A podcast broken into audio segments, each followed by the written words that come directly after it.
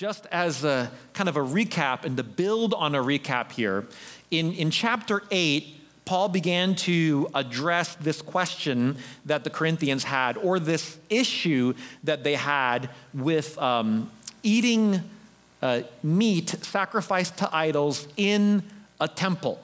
So, in Poseidon's temple, in Aphrodite's temple, uh, this was a huge part of life in ancient um, Corinth and in that area in the Greco Roman world. So much of life centered around these cultic meals. Um, let's say you have a, a friend who is celebrating the birth of a new child and they want to celebrate, they want to thank their God. What would they do? They would invite everybody over to the temple of their God. They would bring an animal sacrifice to that God, invite you to eat together with them in, in participating in, in this sacrifice to this God. And that would take place in the temple. Um, if somebody got married and they wanted to celebrate, if somebody had a, a need for healing and they, they wanted to implore their God, they would invite their friends to that temple. They would sacrifice to that God and eat together.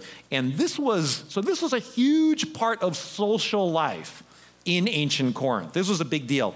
So, um, the Corinthians wanted to continue going to these things, and they said that, well, we know that these are not real gods, Poseidon or Aphrodite. It's okay, we have knowledge. Paul said, no, it's not okay.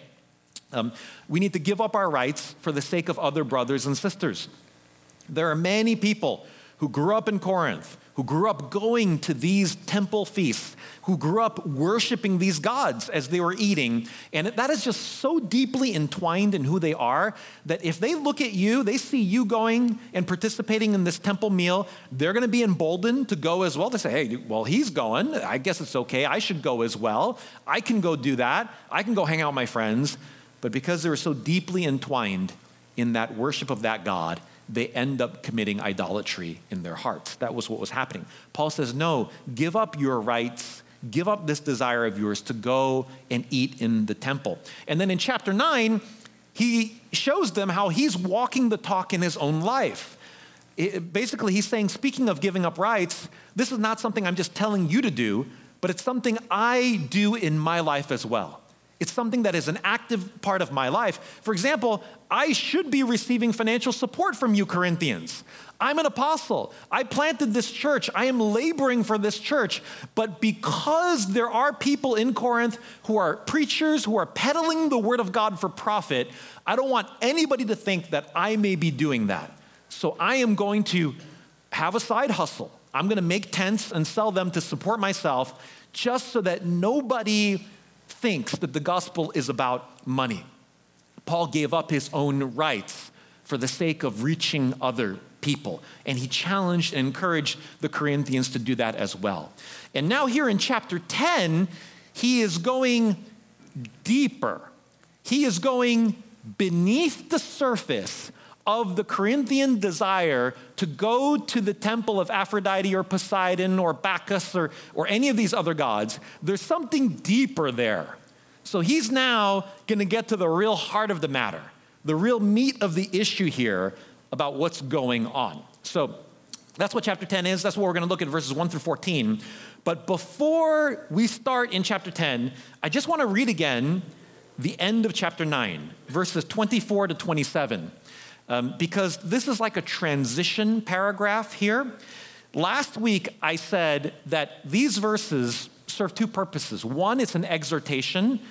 Two, second, it's a warning. I focused mostly on the exhortation, but I want to talk about the warning a little bit today. What was, what was happening here? Let me read this again. Do you not know that in a race, all the runners run, but only one receives the prize? So run that you may obtain it. Every athlete exercises self control in all things. They do it to receive a perishable wreath, but we an imperishable.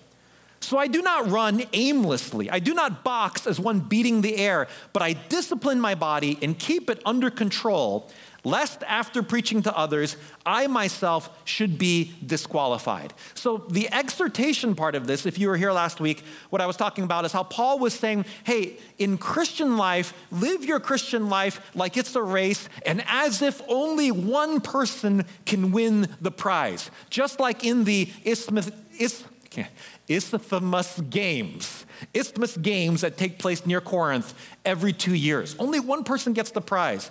Paul's not saying that Christian life is a competition. He's not saying that only one person is going to make it to heaven, so you better run fast.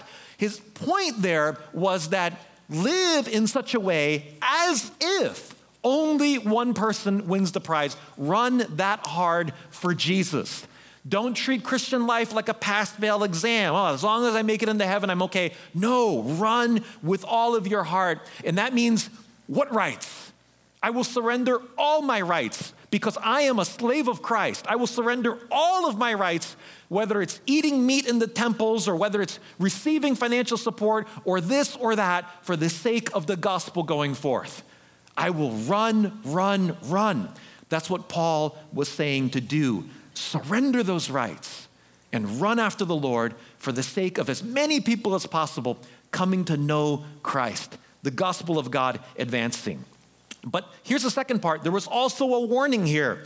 He said, But I discipline my body and keep it under control, lest after preaching to others, I myself should be disqualified.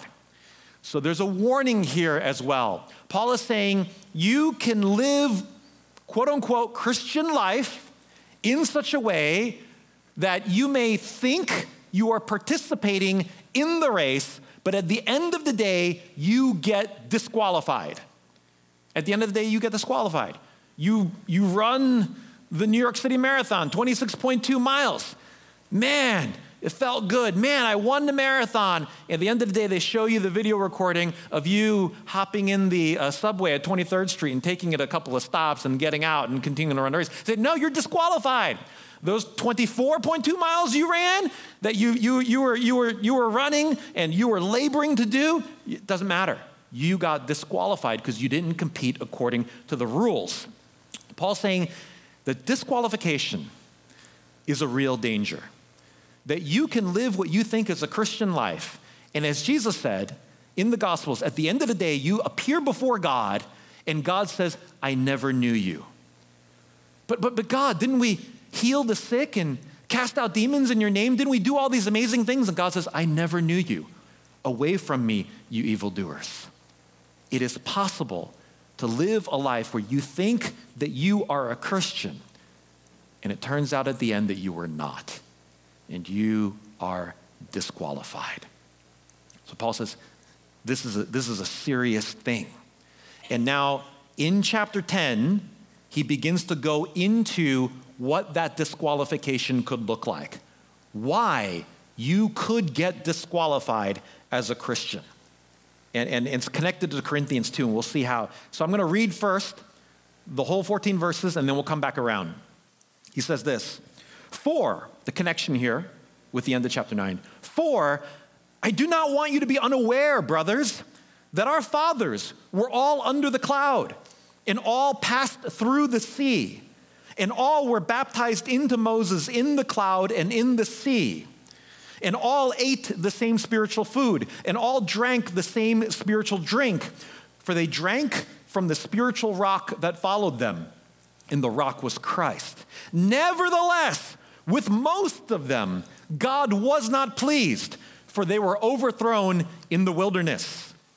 Now, these things took place as examples for us, that we might not desire evil as they did. Do not be idolaters, as some of them were. As it is written, the people sat down to eat and drink and rose up to play. We must not indulge in sexual immorality as some of them did, and 23,000 fell in a single day. We must not put Christ to the test as some of them did and were destroyed by serpents, nor grumble as some of them did and were destroyed by the destroyer. Now, these things happened to them as an example, but they were written down for our instruction, on whom the end of the ages has come. Therefore, let anyone who thinks that he stands take heed lest he fall. No temptation has overtaken you that is not common to man. God is faithful, and he will not let you be tempted beyond your ability, but with the temptation, He will also provide the way of escape that you may be able to endure it. Therefore, my beloved, flee from idolatry. Um, here in, in these uh, verses, uh, Paul brings up to the Corinthians the experiences of the Israelites in the Old Testament after they had been delivered from slavery in Egypt. The 40 years they had spent out there in the desert. And um, if I could characterize that time, I would say that that was an incredibly supernatural period of time. When we look at the Israelites and, and, and what happened, what things did they experience when they were out there? It says that they were all under the cloud and all passed through the sea. What is Paul talking about there? He's saying that when the Israelites, as you may know from the Bible, or even if you don't, maybe you've watched Prince of Egypt, when they came out of Egypt, and then Pharaoh changed his mind and said, We've let our slaves go. And he chased the Israelites with his army. And then the Israelites saw the, the, the Egyptians coming after them. And then they had nowhere to go because the Egyptians were coming this way. And then the Red Sea, a vast body of water, was on this side of them. And they said, We're done for. We're done for. We're in big trouble here. And what happened? God told Moses to part the Red Sea, right? To stick out his staff. And when he stuck out his staff, the Red Sea parted, and the walls of water were on the left and on the right, and the ground became dry, and the Israelites started going through the Red Sea on dry ground. And now Pharaoh and his chariots began to chase them into the Red Sea, which is bonkers if you ask me. But they did that. Their hearts were so hardened. Now, they probably could have easily caught up to the Israelites if it weren't for the fact that God, in, in the form of a pillar of cloud, came in between the Israelites and the Egyptians. So, so the Egyptians were like racing after the Israelites, and God came in this big cloud and said, ho, ho, hold up, hold up. And the Egyptians couldn't get close to the Israelites until the Israelites came out of the other side of the Red Sea, and then the cloud moved out of the Red Sea, and then the water came back down, and the Egyptians were drowned in the Red Sea. And they experienced incredible supernatural things, this spiritual food and spiritual drink when they're in the wilderness, when they're in the desert. The spiritual food was manna. Manna. They had no food out there, but every day when they woke up, there were these flakes on the ground that they would collect and they could boil it, they could bake it, they could fry it, and they could eat it. It was called manna. God gave them food in the wilderness for 40 years. That's why Paul calls it spiritual food because it was a supernaturally given food. And also spiritual drink, because um, if you have read the Exodus account, there were times where they had no water, and God literally gave them water out of a place where water could not come, out of a rock, not out of a huge, huge cactus, you can get liquid out of that, but out of a rock, the driest place, water came out of there when Moses spoke to the rock. And at times when Moses disobediently struck the rock, water came out of the rock. And apparently, again and again and again, God gave the Israelites water from a rock. It was spiritual drink because it was supernaturally provided. Now, uh, this is interesting language that Paul uses here. Why does he use it the way that he was? Particularly, why does he say baptized into Moses? Now, for any Christian, if you hear that, that's kind of startling because that's weird language for us. We say, no, no, nobody's baptized into Moses. When we baptize people here on our stage in that tank of water, we baptize them in the name of the Father, the Son, and the Holy Spirit, and not Moses. We don't throw that in there. We, what's going on here? Why, why is Paul using this language? Well, because what he's saying is in the Old Testament, the Israelites experienced a type of baptism, a type of baptism, if you will, if you will, because the Red Sea was a precursor. It foreshadowed baptism in Christ. We went from slavery to sin, Egypt. We crossed through the Red Sea, something impossible to do, and we came out the other side alive, right? The Red Sea, Pharaoh's army was drowned in there. The Israelites should have been drowned in there. Who was drowned in there? Christ. Christ was drowned in there. Christ died upon the cross so that we could cross from slavery to sin and be forgiven and come out on the other side with life. With life. It was a, a foreshadowing of what Jesus would do for us. And when we get baptized, that's what it symbolizes. Now, why did Paul say it this way? Because the Corinthians apparently were putting a lot of confidence in the fact that they had been baptized. In Paul's estimation, they were overly confident. Oh, I got baptized, so I'm good. Nothing can happen to me. Me and the Lord are good. Paul's saying, uh uh uh.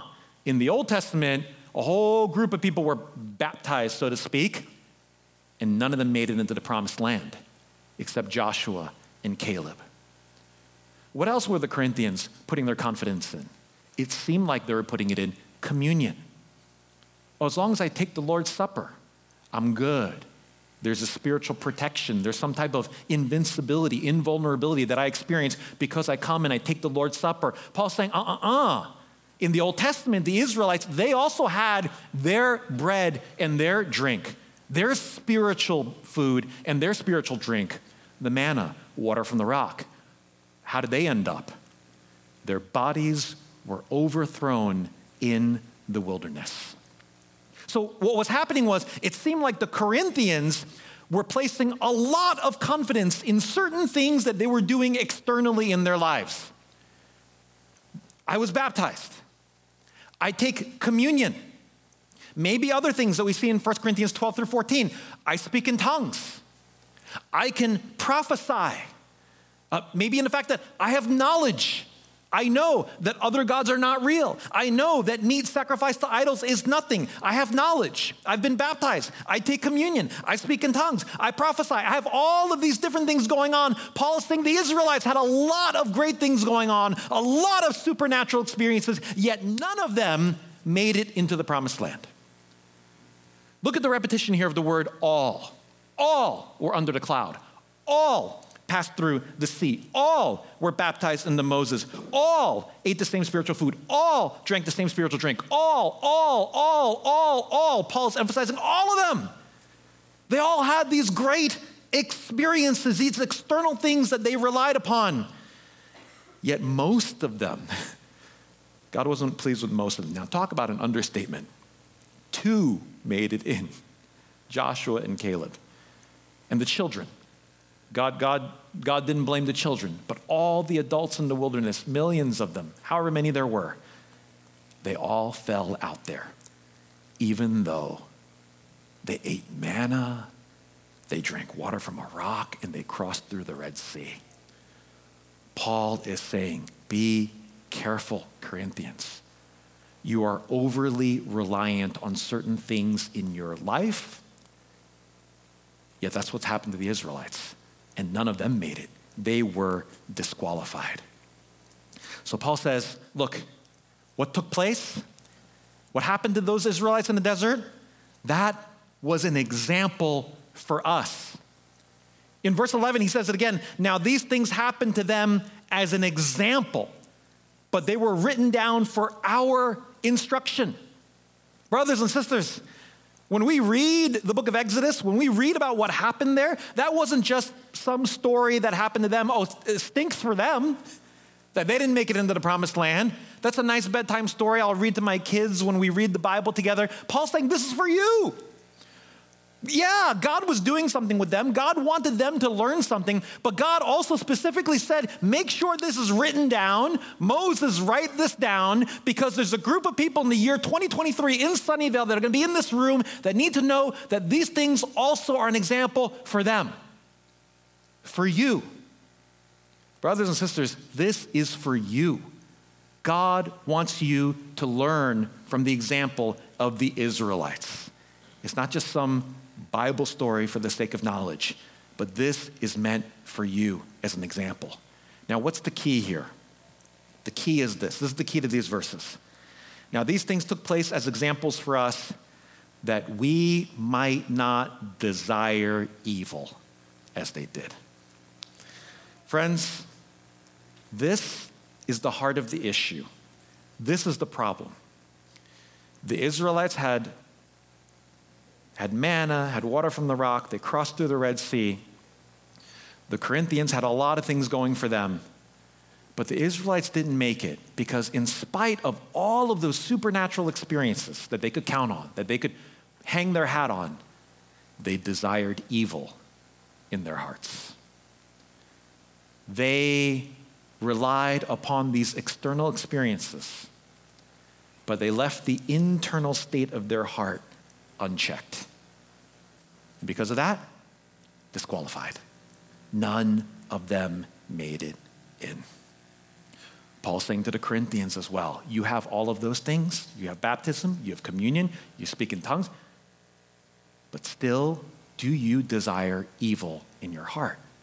Brothers and sisters, this is so important for us because isn't it true that, that all of us, in maybe unspoken ways, we kind of have those things that we say, as long as I have these three, four, five, six things in my life, I feel okay about my relationship with God, and how it can be easy it can be easy to think we're okay with that and overlook the evil desires, the things that are underneath the surface.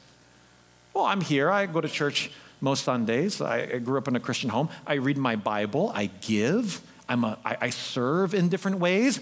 Shouldn't that be okay? Check, check, check, check, check. And it's easy to rely upon those things and ignore the desire for evil that is within our hearts. That's what happened with the Israelites. And Paul, he, he, he brings out four different examples here of desire for evil. The first one, he says, Do not be idolaters, as some of them were. As is written, the people sat down to eat and drink and rose up to play. What happened there? Moses went up to Mount Sinai to get the commandments from God. He was up there for a long time 40 days. Israelites got anxious and nervous and told Aaron, Make gods for us that will go before us. And what did Aaron do? Aaron made a, a golden cow. A golden cow said, Israel, this is your God. Worship this. They committed idolatry. So shortly after those incredible experiences that they had experienced. Brothers and sisters, is there, even in the midst of our reading the Bible, praying, coming to church, serving, is there the evil desire of idolatry in your heart? underneath the surface. And idolatry is anything that you worship more than God. For example, maybe you have the idol of other people's thoughts and opinions, what other people think of you. Maybe that's your idol. And it, that's what drives you to work so hard, to be successful, because you want people to view you in a certain way. Whether it's you're successful, or you're smart, or the school that you went to, or that you're attractive, or that you're a very smooth social person. We are driven by how people view us. Is there an idol of that image in what people think of you in your life? Do you find yourself feeling anxious or inhibited about your faith around others who don't know the Lord? And what you believe, what is that? Well, that's because you want them to view you as a certain way, in a certain way. You don't want them to think less of you because of you're a Christian or because they may think, oh, you're one of those fundamentalist Bible thumpers or something like that. So we hide our relationship with God. What is that? That's the idolatry of caring more about what people think of you more than what God thinks of you. That's an, that's an evil desire. Your desire is to be approved of by society rather than being approved of by God. Maybe you have the idolatry of comfort. And, and, and so your desire is to amass wealth in order to not experience any type of discomfort in your life. Maybe you're allergic to hardship and suffering. Or maybe you get very irritable or easily angered when anybody encroaches upon your comfort. When somebody makes it difficult for you to do the things that you want with your time and your schedule, you get easily irritated by that. Maybe there's an idol of comfort there. Maybe there's the idol of control in your life. And you can be controlling of your friends or of your spouse. Everything has to be so planned out. And there's nothing wrong with being a planner, but do you get angry when people disrupt your plans? Do you get very inflexible? because it creates this anxiety or a sense that you're not in control. Maybe it's the idol of control in your life rather than trusting that God is in control. Kids can become an idol as well. Uh, this is so true. Parents, listen up. We, it, maybe some of us, we've gone from doing, being willing to do anything for God to doing anything for our kids. And while it's, it's great to want to love our kids and to do a lot of stuff for them, but sometimes wanting to do anything for our kids means doing anything for God goes in the back burner. I, I don't know if um, Pastor Susang shared this when he was here a few weeks ago, guest speaking, but um, he, he, he told me he's Korean and he went to Korea recently during his sabbatical. And uh, he told me that uh, when he was there, he, he saw how, you know, Korea at one point was such a Christian nation, but now the whole young generation has been lost.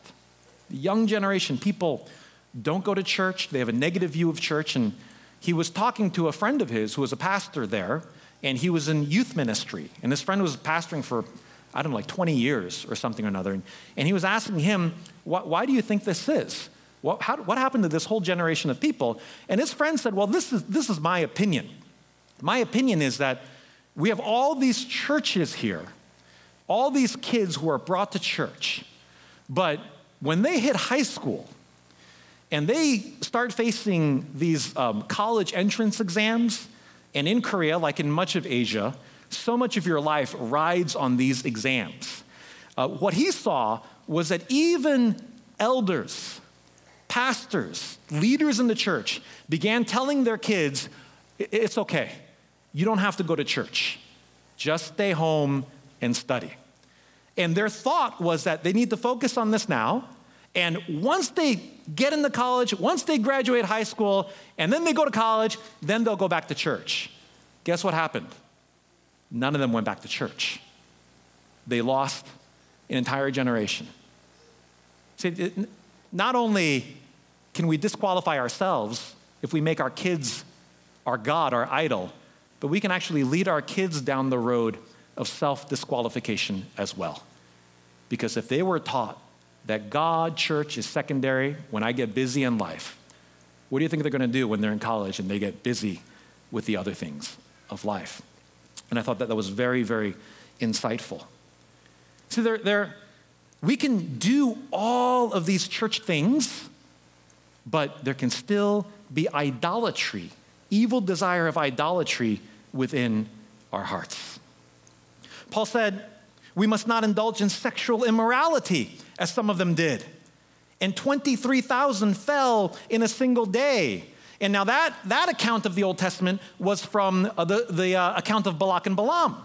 When the Israelites came out, a million people strong, and they were near the edge of Moab, the people of Moab got really nervous. Balak, the prince of Moab, was really nervous about the Israelites. He hired Balaam, who was a sorcerer type person, to come and to curse the Israelites.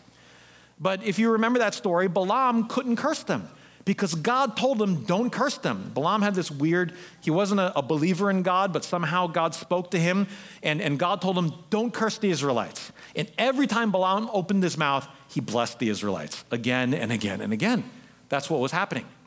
And so Balak is going crazy. He's pulling out his hair. He's so upset about this. He's like, get out of here, uh, Balaam. But Balaam, before he leaves, he says, basically, this is what I think happened in the conversation Balak, I can't curse them, but let me tell you what you can do. And, and what happened? From the story, the Moabites invited the Israelites over to a friendly meal to participate in their temple worship. The Israelites went over for this meal. Maybe they thought, well, man, I saw God part the Red Sea. We ain't going to worship this other God. But compared to manna, I'll take some steak. That sounds real good. They went over for this meal. They're eating. The Moabites are worshiping Baal. Israel's like, no, no, no, no, we'll just focus on our food. And then what happens at one point during this worship? Um, temple cult prostitutes come out.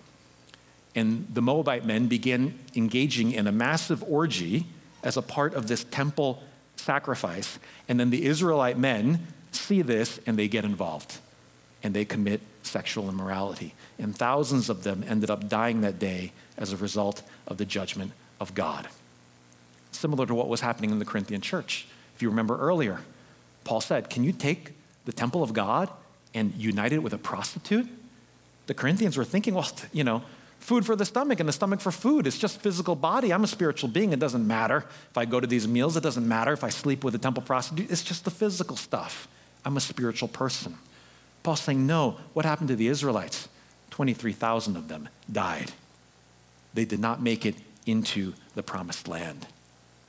Isn't it so true, brothers and sisters? And this is so not just rampant in the world, but sexual morality can also be so present within the church that we can read our Bible, pray, come to church, even serve, yet at the same time, maybe there is fornication.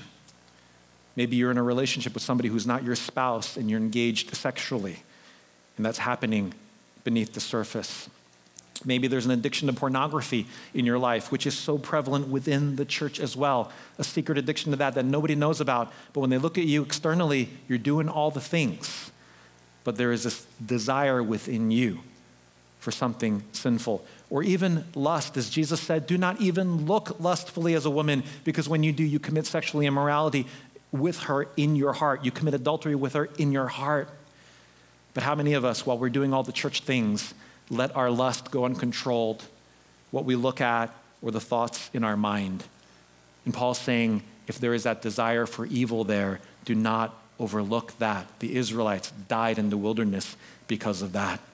He said in verse 9, We not, must not put Christ to the test as some of them did and were destroyed by serpents. And the Israelites, in this case, they really, really pushed the Lord. They really tested him. At one point, they were crying out against Moses and against God and saying, Have you brought us out here to die? There's no food, there's no water out here. Have you brought us out here to die? All there is is this worthless food, this manna. Can you hear the contradiction in that? There's no food here. Did you bring us out here to die? All there is is this worthless food. You know, it's like it's really annoying, right? As a parent, when your kids say, Oh, there's nothing to eat here, nothing to eat. The fridge is full of food, cabinets full of food. Oh, you just mean you don't like anything I bought for you. Or the things I bought for you last time that you wanted, now you don't want to eat anymore. It makes me so mad, right? You know I'm talking about, parents? It makes us so mad. Oh, this, these Israelites, God, there's nothing to eat, nothing to drink.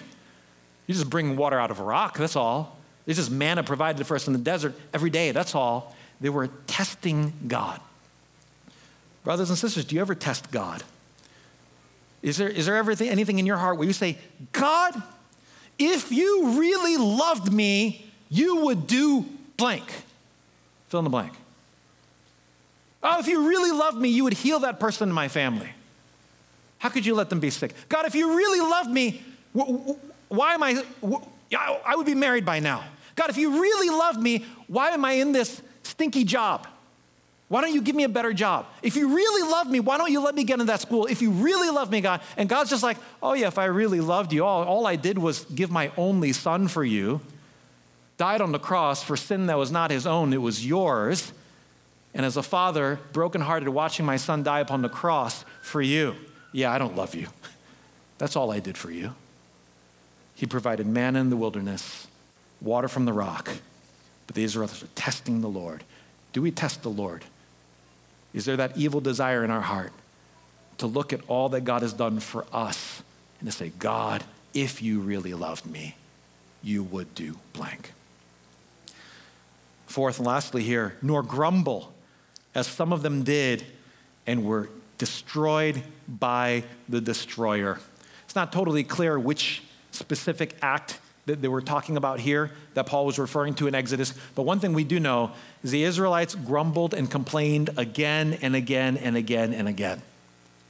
They just had this complaining heart and complaining attitude. And, and I know that complaining can be so ubiquitous, like in our lives, right? It just seems so natural, like, ah, this weather, it stinks, right? Oh, my boss is so annoying. And yeah, you know, like sometimes things are annoying right? It's, it's okay to call a 1 800 complaint number, right? Sometimes, like, you know, your machine's not working, right? You're complaining about that. That's okay, right? When things go awry. But the problem is when we let those things become our God and take away our contentment, and we're no longer content. We're no longer able to say, you know what, God, even if everything in the world fell apart around me, I have your love. I have salvation in Christ. I'm a child of God. I have hope in the future. I can be content in any and every circumstance. I'll still call that 1 800 number when that machine needs to be fixed to make a complaint, but it's not taking away my contentment. I am rich in Christ no matter what I have. Or is that, e- that evil desire there of making this world your way, or of saying, God, you have not provided for me, or you're not leading this world in the right way, and I'm discontent? Is there that discontentment? That led to the Israelites being destroyed by the destroyer. And all of these things led to them not entering the promised land and being disqualified. Things beneath the surface, evil desire within their hearts.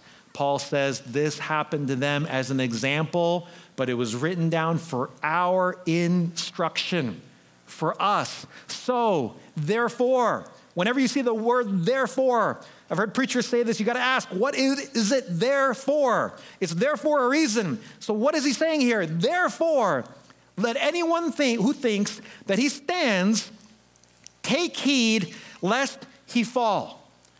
Paul is saying, be careful. Do you think you're standing? Do you think you're okay? Are you possibly putting your confidence in all these other things? And it's good to read the Bible, it's good to pray, it's good to come to church. Please keep doing those things.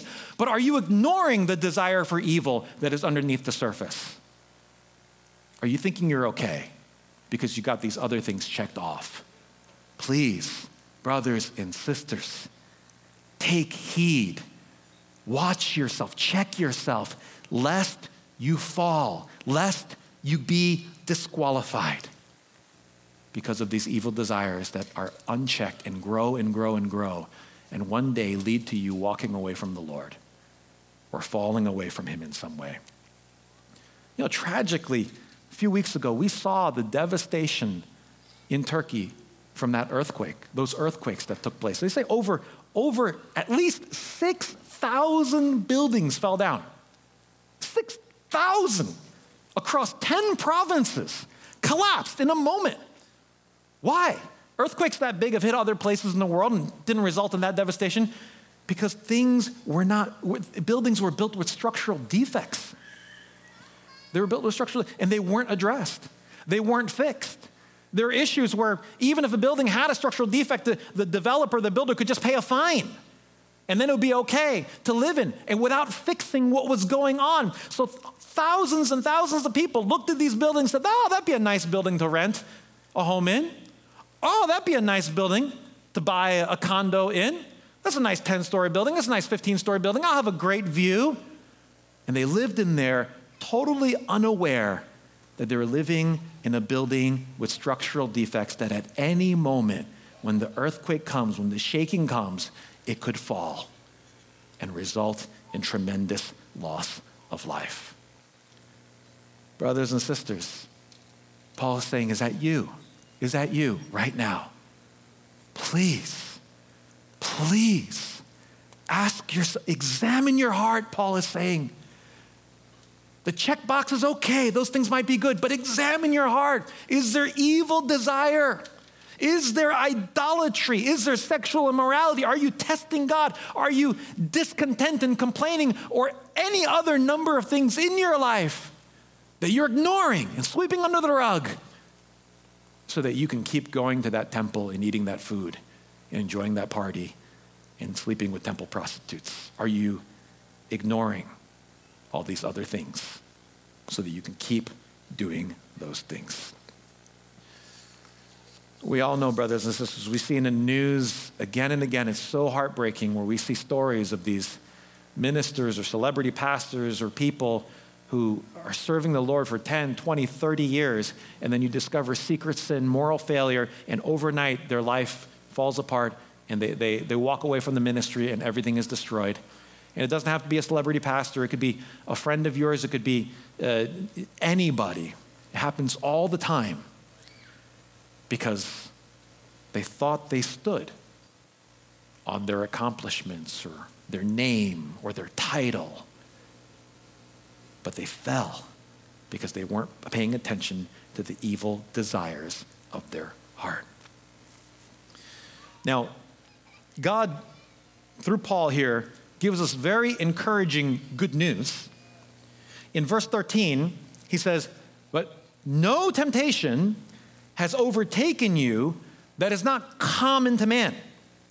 God is faithful, and He will not let you be tempted beyond your ability, but with the temptation, He will also provide the way of escape that you may be able to endure it.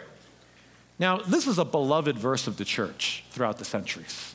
And, and what this verse is saying is that, you know, there's nothing that you face, there's no temptation to, to sin that you face that is so great, that is so supernatural, that is so de- demonic, that is so powerful that you can't overcome it.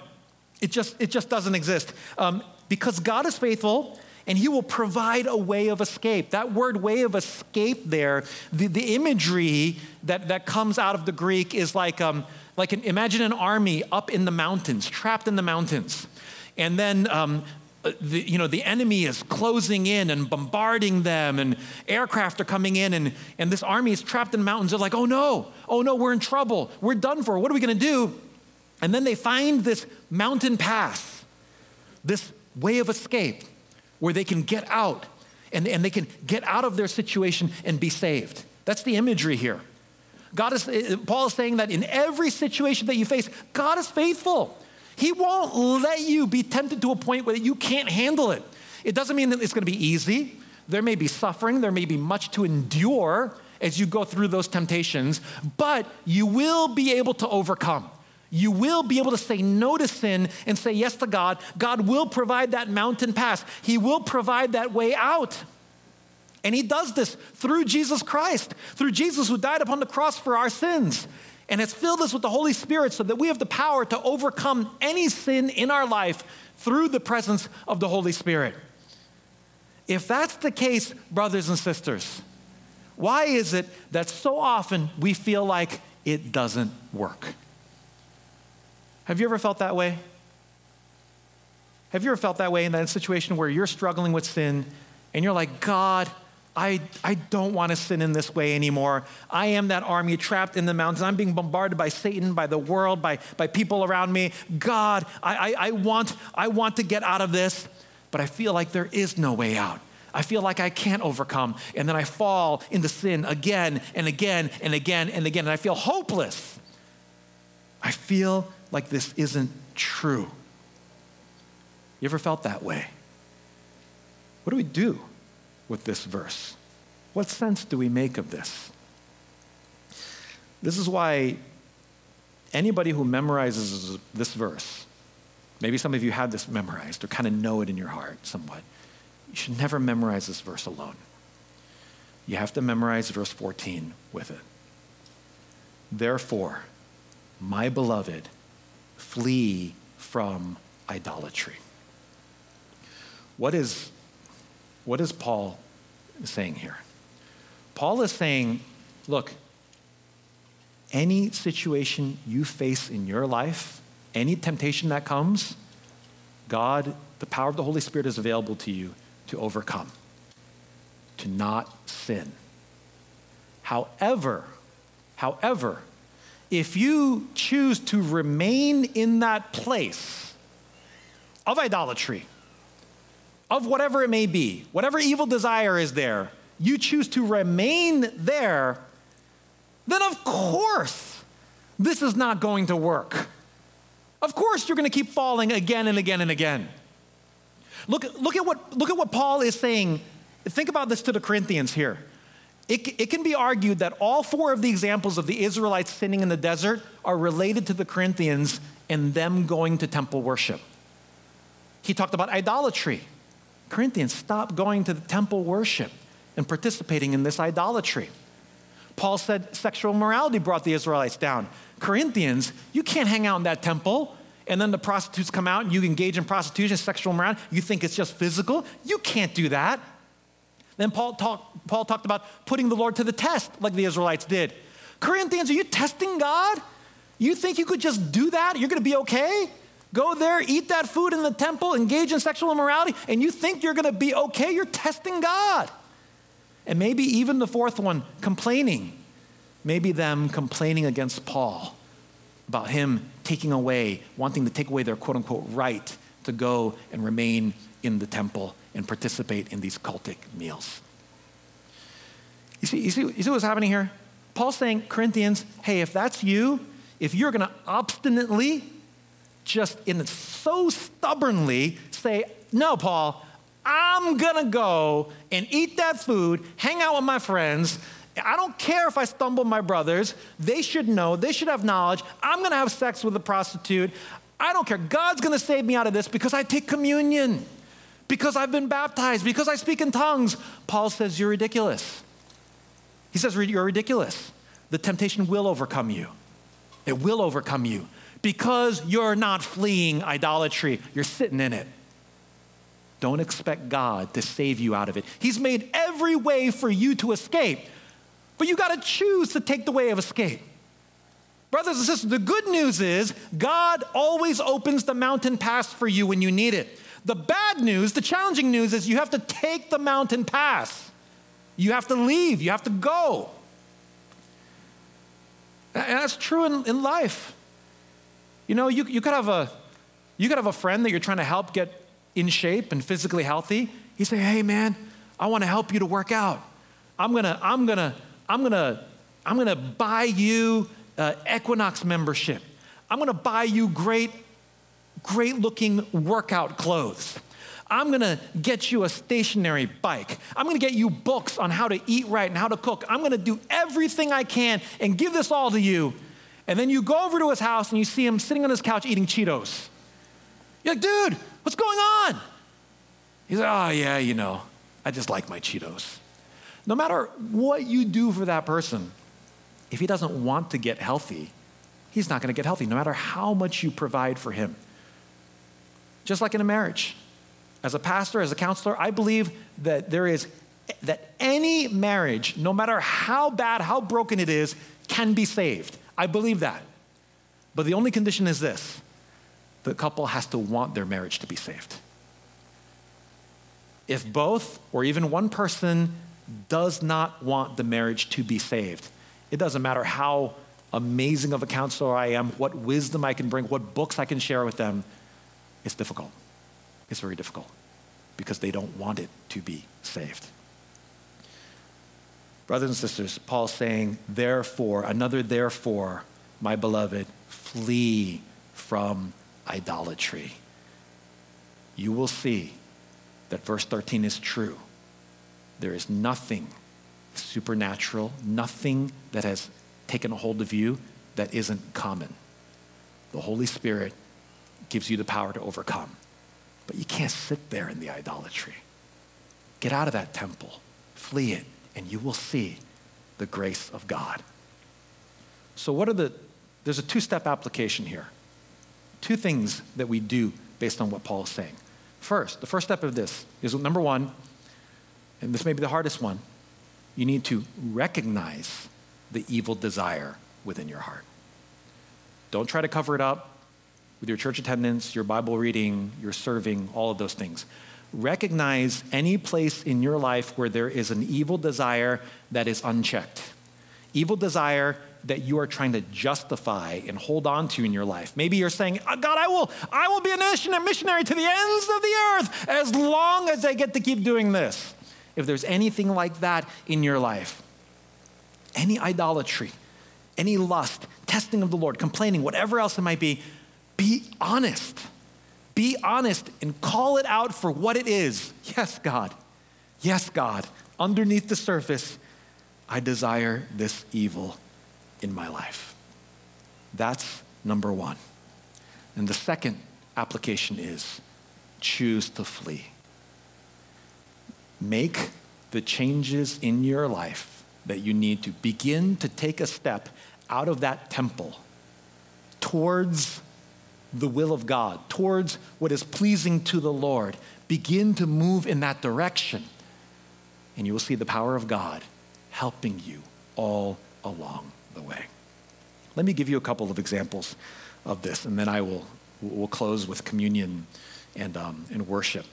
Um, you know, for me, and I, have shared this before, if you've been around for a while, about my, my own personal experience of planting this church with a bunch of you, some of you from Radiance, about six years ago or so. And, um, you know, planting a church is a lot of work. Planting a church is a lot of work. And some of you guys were there just working and grinding it out together with me. But um, about a year and a half, two years in to planting this church, um, you know, I, I, began to experience this tightness in my jaw, maybe some type of TMJ or something like that. I began to experience kind of like a mild headache, like pressure in my temple in this area. And um, this was really alarming for me because I, I, I never have that happen. I've always prided myself on being a really hard worker. I work hard, I serve the Lord. I used to say that, oh, sabbaticals are for, for people who can't hack it in ministry. You know, like, oh, that's, yeah, sorry, Susang, you know, but, um, I, I don't believe that anymore. But I used to think, like, I can just work hard and I can, I can grind through it. But then when I started experiencing these things in my, my jaw and my head, I, I began to get worried and realized that things were, were really bad. And, and what was happening was that these manifestations were not just from hard work, not just from hard work. I know ministry can be hard work, but what was going on was there was an evil desire underneath, which was, I need to prove myself as a pastor and as a human being. My worth comes through the success of this church. That was the idol, actually, that was underneath there. I'd wanted to plant a church for a long time, and I could, I could say, it's in the name of God, you know, it's for the glory of God. And, and, and I do think that that was in there, but there was also an idol in there that was really big, and it was, this is how I get my sense of self worth. People validating me, people looking at me and saying, oh, you're a great pastor. Look at you. Look at your church, how successful it is. That's where, that was my idol, my idol image, what people thought of me. And, and when things were in flux, when sometimes, you know, you have a bunch of people come one week and the next week the numbers drop, and then I'll be anxious about that. Oh my gosh, when people don't like the church, when people don't come anymore, it's gonna mean I'm a failure if this church fails. It became about me. There's that idolatry there. I could have, what I could have done is I could have said, ah, no, no, no, no, no, no, Ulysses, you're serving the Lord with all of your heart. You're just tired. Just, just push through it. I could have chosen to do that, but I know what would happen eventually is I would have began looking to other things for outlets from the stress of ministry. I might have ended up in moral failure. I might have just quit the ministry eventually one day because eventually that whole house of cards would have collapsed. Maybe I would even have been disqualified from the race. I don't know. But by the grace of God, by the grace of God, I decided I'm not, I don't want to go down that path. So the first thing that I had to do was I had to recognize that I'm not okay. I had to do that. It was hard for me because I prided myself in being somebody strong and that I can do everything. I had to say to myself, you know what, I'm not okay. I had to tell my wife, Christine, honey, I'm not okay. That was hard for me to do because I want her to view me in a certain way as capable, as being able to handle everything. I had to tell her, I'm not okay. I had to be honest. I had to confess to her. I had to confess to people that I wasn't okay. I signed up for a nine month soul care program here in the Bay Area for pastors and ministry leaders that were, were feeling like they're on the edge of burnout or they, they were not doing well. And I went to that and I was in a cohort for nine months. We met twice a, twice a month. And there, over and over, I was, be, I was able to tell people, I'm not okay. I want to get well. I confessed that to my brothers in, in AMI, to other pastors. I became more open about this. You know what happened by the grace of God over time? And I am still a huge work in progress in this area. I still want people to think well of me, but by the grace of God, I am overcoming this idol in my life more and more day by day, where I'm realizing that it is not about me, but it is about the Lord. That even if I were to fail here, I am loved by God. I'm a child of God. And that, that idol is being broken down. And by the grace of God, I'm becoming healthier, and there's less of a chance of me being disqualified. But it came through recognition and honesty about it, and then taking steps to flee that place rather than continue on in it.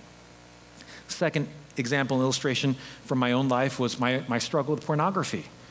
For so many years of my life, when I was uh, in kindergarten, that was when I first was exposed to pornography. I found a stack of Playboys in, in a drawer in my house that was my dad's. And that was when I ex- got exposed to it. And I, I bring the magazines to school, I show other kids. It was so bad. I even went to Catholic school. It was really, really bad. And then throughout my, my, my adolescence and with the advent of the internet, uh, and even needing the power through that 26K modem, I would do it to access pornography. That, that showed commitment back then. But it was, it was in my life for many, many years, first half of my life. And, um, and it, was, it was a deep, deep issue.